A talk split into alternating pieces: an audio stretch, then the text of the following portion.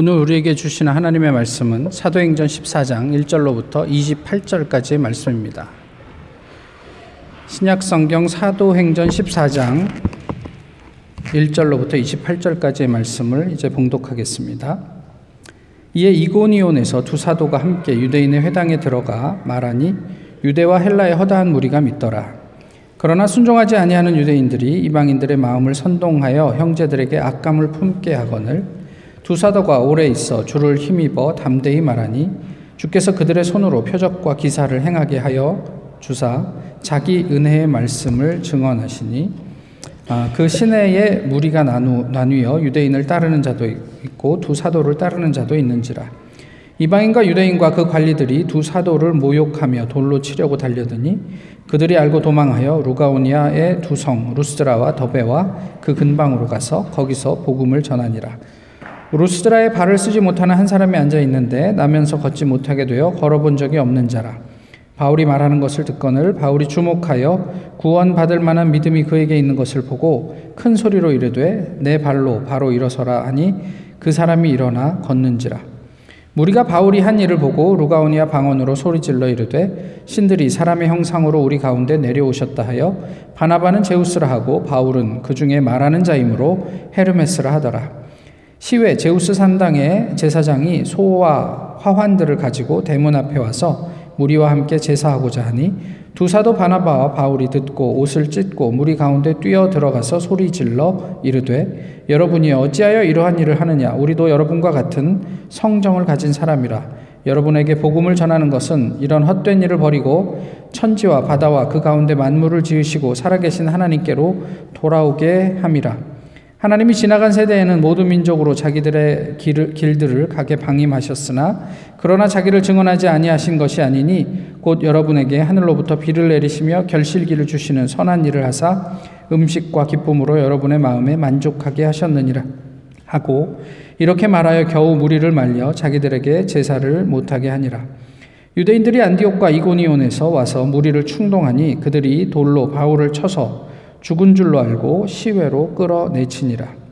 제자들이 둘렀을 때에 바울이 일어나 그 성에 들어갔다가 이튿날 바나바와 함께 더베로 가서 복음을 그 성에서 전하여 많은 사람을 제자로 삼고 루스드라와 이고니온과 안디옥으로 들어가서 제자들의 마음을 굳게 하여 이 믿음에 머물러 있으라 권하고 또 우리가 하나님의 나라에 들어가려면 많은 환란을 겪어야 할 것이라 하고 각 교회에서 장로들을 택하여 금식 기도하며 그들이 믿는 주께 그들을 위탁하고 비시디아 가운데로 지나서 밤빌리아 이르러 말씀을 버가에서 전하고 아탈리아로 내려가서 거기서 배 타고 안디옥에 이르니 이곳은 두 사도가 이룬 그 일을 위하여 전에 하나님의 은혜에 부탁하던 곳이라 그들이 이르러 교회를 모아 하나님의 함께 행하신 모든 일과 이방인들에게 믿음의 문을 여신 것을 보고하고 제자들과 함께 오래 있으니라 아멘. 어, 성경에서 한 권만 가질 수 있다면 어떤 책을 갖고 싶으신지 모르겠습니다. 어, 사도행전은 어떠세요?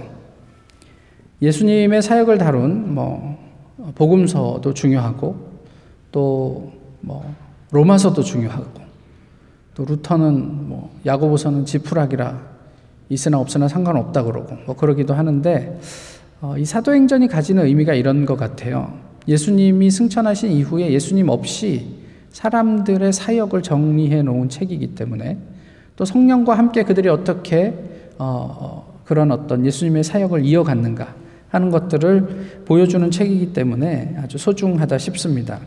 만약 사도행전이 없다면 그 없는 만큼 무게가 이렇게 줄어들지 않을까 성경의 무게감이 이런 생각도 해보게 됩니다. 지난주에 은퇴한 어, 신학 교수님, 조직 신학자 한 분하고 또 나름 또 SNS 상에서 유명한 경제학자 한 분이 어, 비슷한 내용의 글을 올리셨어요. 뭐 두 분이 아는 것 같진 않은데, 근데 이게 상충되는 것 같기도 하고 비슷한 것 같기도 한데 한번 어, 제가 읽어드릴 테니까 한번 들어보시면 좋겠습니다. 유튜브에서 중생에 관해 여러 목사가 설교한 것을 들었다. 그리고 불교 유튜브 채널에서 법사가 기독교의 중생론에 관해 설명하는 걸 우연히 들었는데 아, 앞에서 목사들이 하는 말보다 훨씬 더 설득력이 있었다. 그 법사가 말하기를 기독교가 세상에 영향을 미친 것은 기독교인들이 중생이라는 놀라운 변화를 체험했기 때문이라는 것이다. 중생은 인간의 잠재의식까지 변화시키는 전인적인 변화이며 인간의 모든 경험을 초월한 기적적인 일, 하나님에 의한 변화라는 것이다. 외부자들이 중생이 무엇인지를 더 잘 아는 것 같다. 오늘날 교회에는 중생의 성경적인 의미가 많이 희석되고 그렇게 변화된 사람의 실체를 보기는 더 어렵다. 삶은 어떻게든 삶은 어떻든 믿기만 하면 이미 중생한 것이라고 서로 안심시킨다. 기독교 신앙과 영성의 모든 것은 주님이 말씀하신 중생이라는 놀라운 변화에서 흘러나오는 것이다. 전도의 위력도 그런 변화에 있다. 그런데 오늘날 우리의 모습과 삶은 예수를 믿어도 사람은 변하지 않는다는 것을 입증해주고 널리 전하는 것 같다. 우리의 모습이 복음의 능력을 부정하고 있는 셈이니 교회가 욕만 먹는다. 이게 조직신학자의 글입니다. 아, 신앙을 가진 경제학자는 이렇게 글을 썼습니다. 말하자면 두 개의 가나안이 있는데 젖과 꿀이 흐르는 그 땅에 이르는 길은 크게 달랐다. 마르크스의 가나안은 안악들이 10년 동안 글을 깨치고 책을 읽고 치마폭에 돌멩이를 주어 나른다 해서 도달할 수 있는 곳이 아니었다. 하지만 그리스도의 가나안은 오늘이라도 믿음만 있으면 들어갈 수 있는 곳이었다. 조선희 작가의 소설 새 여자에 나오는 내용이다. 하나님 나라의 본질을 이만큼 정확하게 묘사할 수 있을까? 그러나 오늘날 교회는 정반대로 이해하고 있다. 그들에게 하나님 나라는 인생을 다 살고 죽은 다음 가는 모종의 장소일 뿐이다. 비극이다. 어떻게 생각하십니까?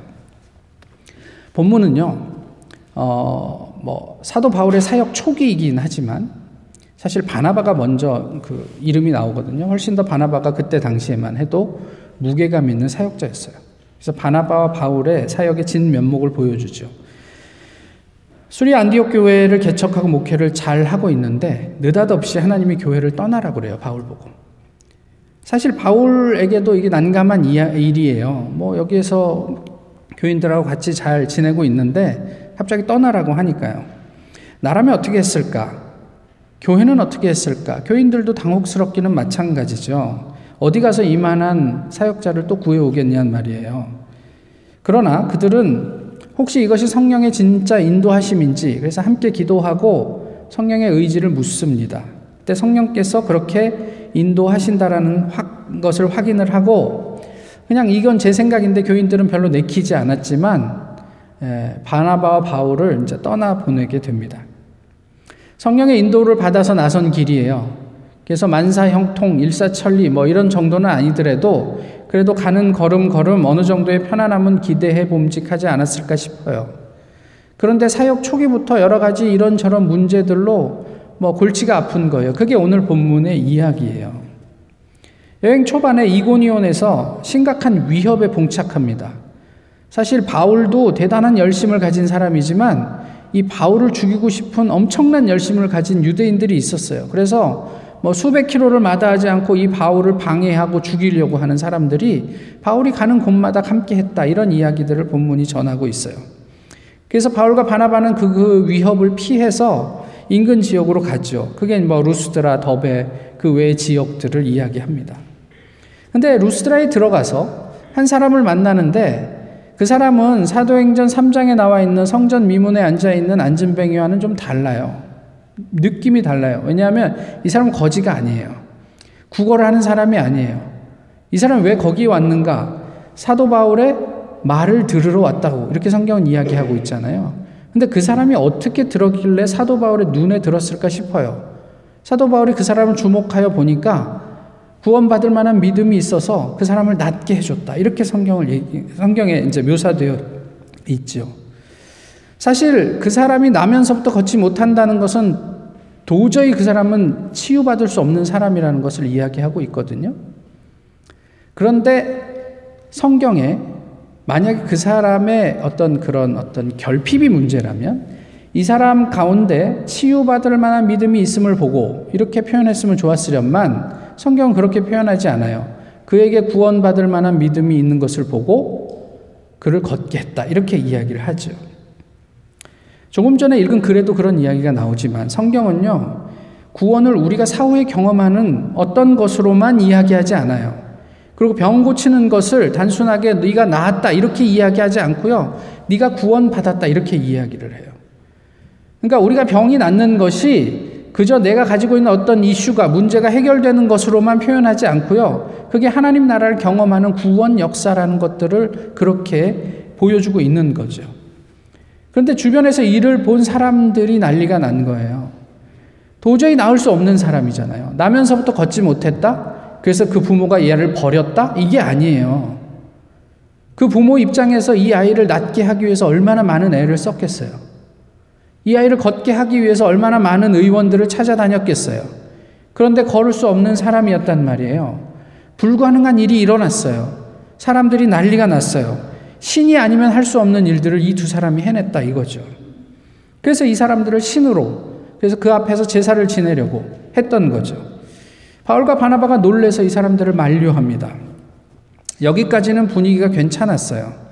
사실 저 같으면 그 분위기를 은근히 즐기면서 그래 내가 좀 신 행세도 좀 하고 어 뭐 이렇게 돈도 좀 벌고 뭐 인기도 좀 누리고 할 법한데 극구 말리면서 이렇게 이제 사람들에게 나는 그런 사람이 아니 그런 존재가 아니다라는 것을 이야기하죠. 그런데 이내 이런 분위기가 반전돼요. 일단의 유대인들이 루스드라 사람들을 선동해요.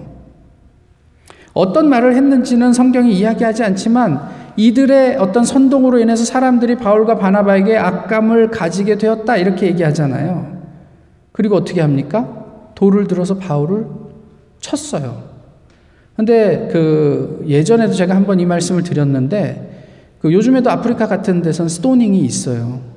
그럼 사람 땅에다 반쯤 묻어놓고 죽으라고 돌 들어서 치는데 어떤 어떤 돌을 들어서 치나요 사람을? 뭐 이거 조약돌 들어서 치는 거 아니라고요. 사람을 죽이려고 돌을 친단 말이에요. 엄청나게 큰 돌을 들어서 그 사람을 치는, 치는 거거든요. 기절하라고 친 게 아니에요. 사람들이 돌을 때렸어요. 그리고 아, 이제 죽었구나. 생각하고 이 시체라고 생각하는 걸 끌어다가 성 밖으로 갖다 내던진 거죠. 죽은 줄 알고 던졌는데 안 죽었어요. 안 죽었어요. 그리고 일어난 거죠. 이 대목이 좀 아쉬운 대목이에요. 바로 조금 전까지 바울과 바나바를 신으로 모시고자 했던 이들이 어떻게 이렇게 돌변할 수 있냔 말이에요. 예수님께서 예루살렘에 입성할 때 수많은 사람들이 와서 호산나를 외치면서 환영했는데 이내 그들은 예수를 십자가에 못 박으라고 외치는 군중이 되었던 것처럼 오늘 루스드라의 이 사람들도 참 아쉬운 모습들을 연출하고 있습니다. 무엇이 문제일까요? 자신을 신격화했던 사람들을 향해 외쳤던 바울의 이야기를 한번 들어보실까요? 우리도 당신들과 같은 성격과 감정을 가진 사람입니다. 우리가 여러분에게 복음을 전하는 것은 천지와 바다와 그 가운데 만유를 지으시고 살아계신 하나님께로 돌아오게 하기 위함입니다. 이 사람들이 바울과 바나바를 신이라고 대우한 이유가 무엇이에요?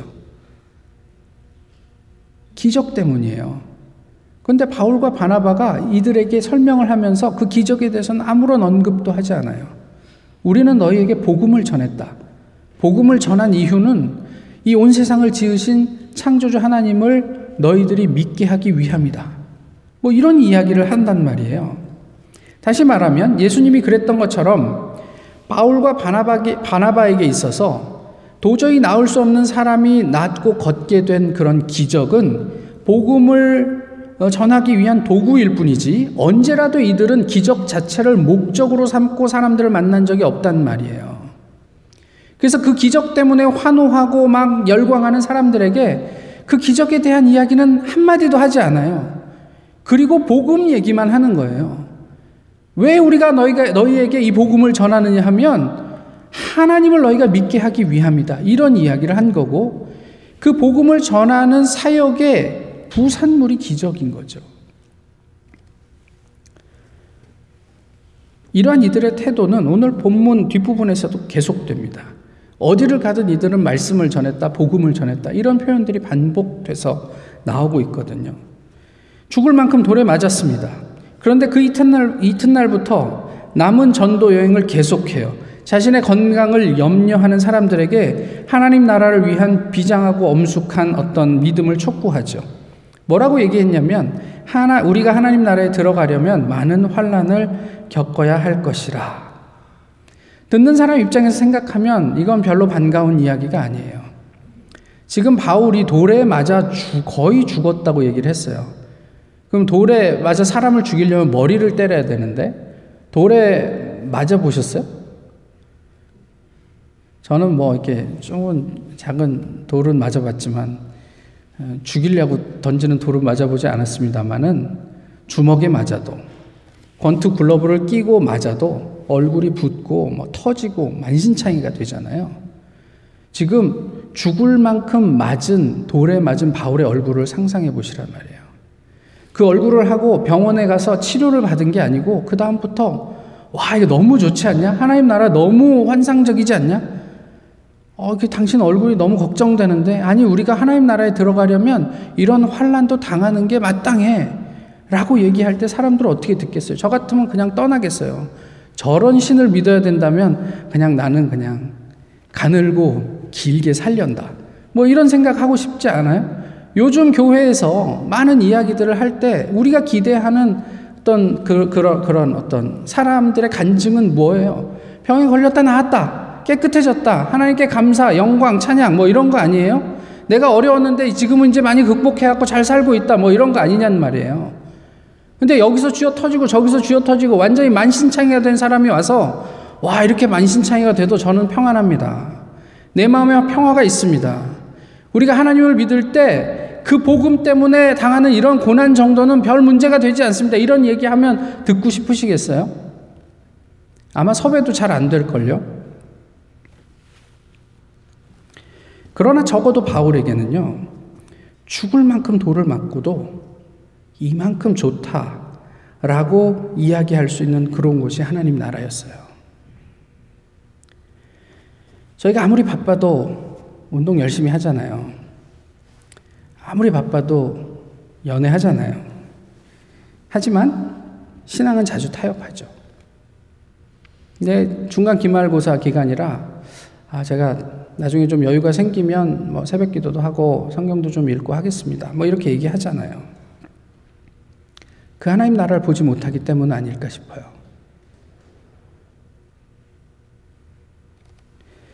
스테반도 보세요. 하나님께서 실시간으로 하나님 나라를 보여주셨어요. 하늘이 열리고 예수 그리스도께서 하나님 보좌 우편에 앉아 계신 것을 내가 보노라. 그것 때문에 스테반 죽었어요. 그 하나님을 본 사람은 돌에 맞아 죽으면서 예수님의 마음을 가지더라고요. 주여 저들의 죄를 용서해 주십시오. 저들은 저들이 하, 는 일이 무엇인지 모르기 때문입니다. 예수님께서 십자가 위에서 고백한 것과 동일한 고백을 스테반이 했단 말이에요. 하나님 나라를 본 사람들이. 바울의 궁극적인 관심은 그 하나님 나라와 복음이었습니다. 그는 한순간도 자신의 사역에 도취되지 않았어요. 아까 말씀드렸던 것처럼 그냥 내가 신이 되면 돼요. 내가 인기 있는 목사가 되면 돼요. 사역자가 되면 돼요. 그래서 사람들을 구름대 같이 모아놓고 영향력 있는 말씀을 전하면 됐지. 그렇게 할 수 있었어요. 그러나 하시라도 내가 하나님의 자리를 대체하는 일에 대해서는 경계했던 거예요. 궁극적인 지향을 잃지 않았어요. 자신이 주체가 되어서 교인들에게 당부하거나 교훈, 교훈도 하지 않았어요. 어디를 떠날 때면 당신들을 믿는 주 예수께 내가 당신들을 부탁한다. 당신들이 경험한 은혜에 하나님께서 우리에게 허락해 주신 그 은혜를 기억하고 그 은혜가 이 교회를 움직이게 하라. 이렇게 이야기를 하고 떠났어요. 내가 너희에게 가르쳐 준 내용을 기억하라 이런 이야기를 한 게 아니에요. 예수 그리스도를 기억하십시오. 하나님께서 여러분을 어떻게 대우하셨고 어떤 은혜를 주셨는지를 잊지 마십시오. 이런 얘기를 했단 말이에요. 바울의 이러한 태도와 기조는 그의 사역 후반까지 계속되고 있습니다.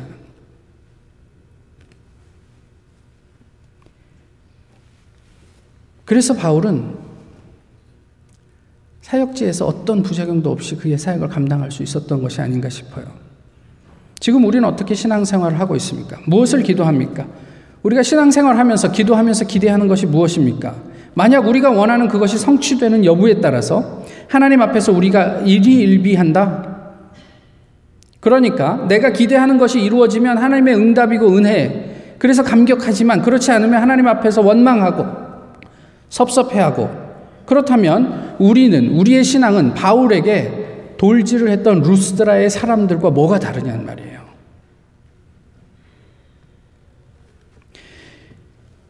기적만을 목적으로 하는 사람들은 언제든 그 유익이 사라지면 등을 돌릴 수 있어요. 예수님이 잡혔을 때도 군중들은 종교 지도자들의 위협과 선동에 바라바를 풀어주라고 그래요. 흉악범인 바라바를 풀어주래요. 예수 대신. 몰라서요? 아니요, 알았죠. 그런데 그렇게 하래요. 우리들은 이미 알고 있어요. 역사 속에서. 그들과 얼마나 달라질 수 있을까? 이게 오늘 성경이 우리에게 묻는 질문이에요. 너희는 얼마나 달라질 수 있니? 하나님께서 우리에게 묻고 계세요. 하나님의 나라와 복음을 궁극적인 목적, 또 삶의 이유로 삼은, 삼는 바울. 거의 죽을 뻔한 위험을 경험하고도 복음을 위한 여정을 멈출 수가 없었어요.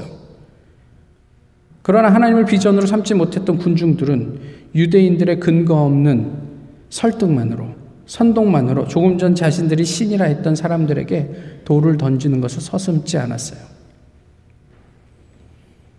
오늘은 없겠어요? 왜 없겠어요? 다른 사람들이 누가 그런 놈이 있나 이런 거 보기 전에 나는 어떤 사람인가 한번 좀 볼만하지 않느냐는 말이에요. 나는 예수님에게 십자가에 못 박으라 예수님을 향해서 외치는 군중입니까? 아니면 그 앞에서 저는 정말 메시아다 이렇게 말할 수 있는 사람입니까? 제가 글을 하나 읽어드리겠습니다. 좀 긴 글인데요. 오늘 본문과 잘 부합한다고 생각해서 그냥 끝까지 한번 읽어드리겠습니다. 응급실에 누워있는 남편을 바라보면서 나는 이 순간 내가 그를 위하여 할 수 있는 최선의 사랑이 무엇인지를 생각하고 있었다. 우리에게 남아있는 이 마지막 시간에 내가 그에게 줄 수 있는 사랑을 생각하고 있었다. 3년이라는 투병 생활, 그 기도와 애원, 몸부림, 그리고 바람, 그러나 모든 것을 주님의 뜻에 순명하며 수용할 수밖에 없다는 결론에 이르러서야 나는 비로소 그를 그를 위해 내가 할 수 있는 최선의 사랑을 생각하기 시작한 미련한 그리스도인이요 아내였다. 나는 문득 나 자신에게 물었다. 아니 왜 진작 이런 생각을 하지 못했을까? 왜 남편을 위해 최선의 사랑을 다하는 마음으로 살아오지 못했을까? 하나님께서 그것보다 더 분명히 내게 요구하신 명령은 없는 것 같은데 왜 무엇 때문에 그렇게 사랑하지 못했을까? 나는 벽에 머리를 찍고 싶었다. 그렇다. 부질없는 삶의 외적 조건들만 성취하느라고 눈에 보이는 신앙의 껍질들만 가꾸느라고 주님께서 우리에게 보여주신 사랑의 본질을 실천하지 못했구나. 그럼에도 모든 것을 이루었다고 다 성취했다고 자만하던 데 대한 자책감이 이별 그 자체보다 더 괴롭고 고통스러웠다. 누구 못지않게 열심히 신앙생활을 하며 하나님을 잘 안다고 생각했는데 그동안 내가 추구했던 것은 실은 하나의 허상이었다. 남편을 떠나보내는 이 순간 나는 하나님께서 더 이상 내게 오해받고 싶어 하지 않으신다는 묘한 생각이 사로잡혔다. 하나님까지도 수단으로밖에 생각하지 못하는 기복적인 신앙에만 사로잡힌 내게 하나님은 더 이상 오해받고 싶어 하지 않는다는 공의로운 두려움이 나를 엄습했다. 참으로 두려웠다.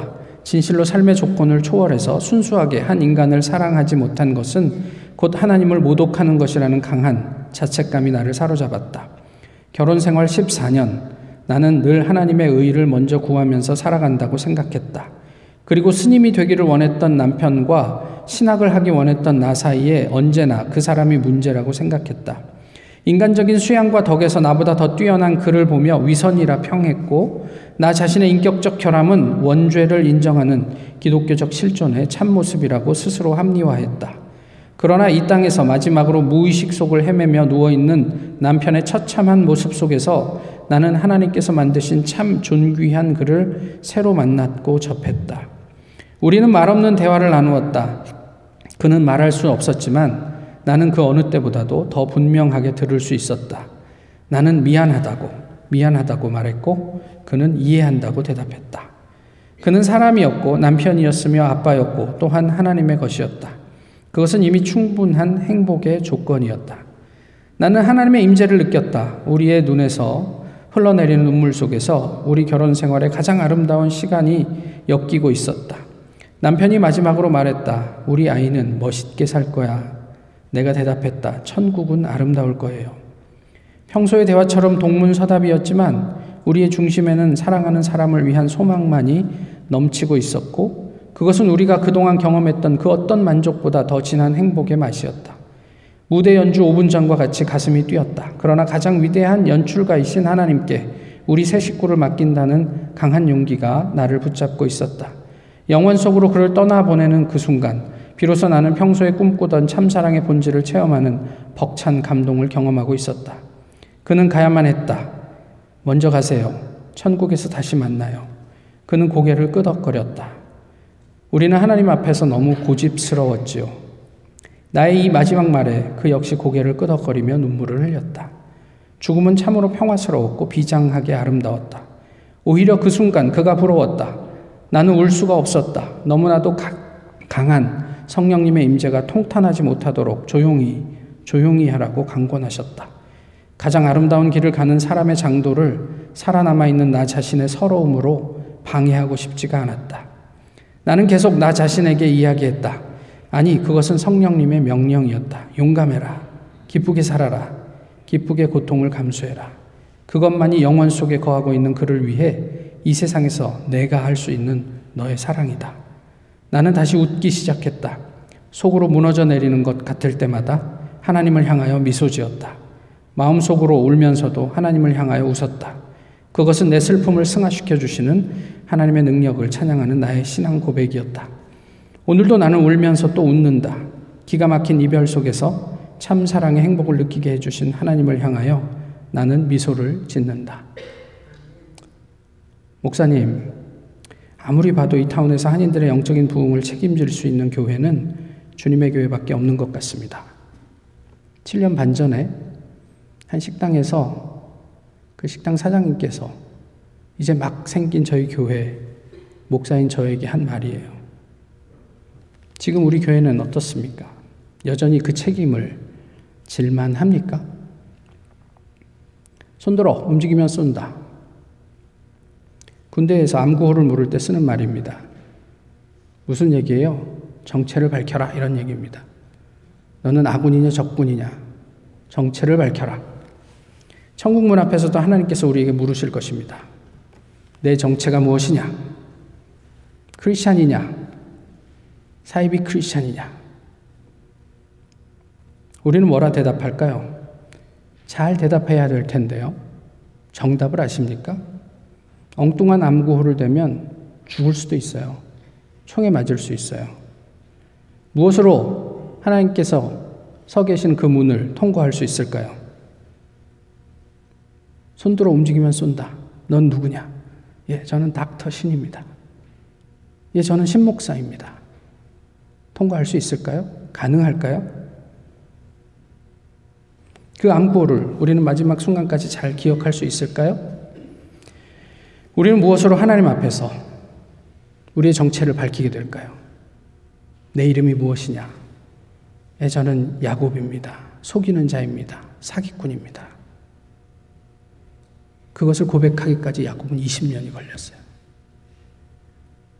하나님께서 우리를 부르시는 날, 내 정체가 무엇이냐, 내 이름이 무엇이냐 물으실 때, 우린 그 앞에서 무엇이라 대답하게 될까요? 기도하겠습니다. 귀하신 주님, 오늘도 주님 앞에 예배하게 하심을 감사합니다. 우리로 예수 그리스도를 잊지 않게 하옵소서. 그 이름과 삶이 우리 인생 가장 중요한 가치가 되게 하여 주옵소서. 마지막 날 하나님께서 우리를 부르실 때 예수님으로 말미암는 평화를 우리 모두가 누릴 수 있게 하여 주옵소서. 예수 그리스도의 이름으로 기도하옵나이다. 아멘. 찬송가 105장 함께 부르시겠습니다.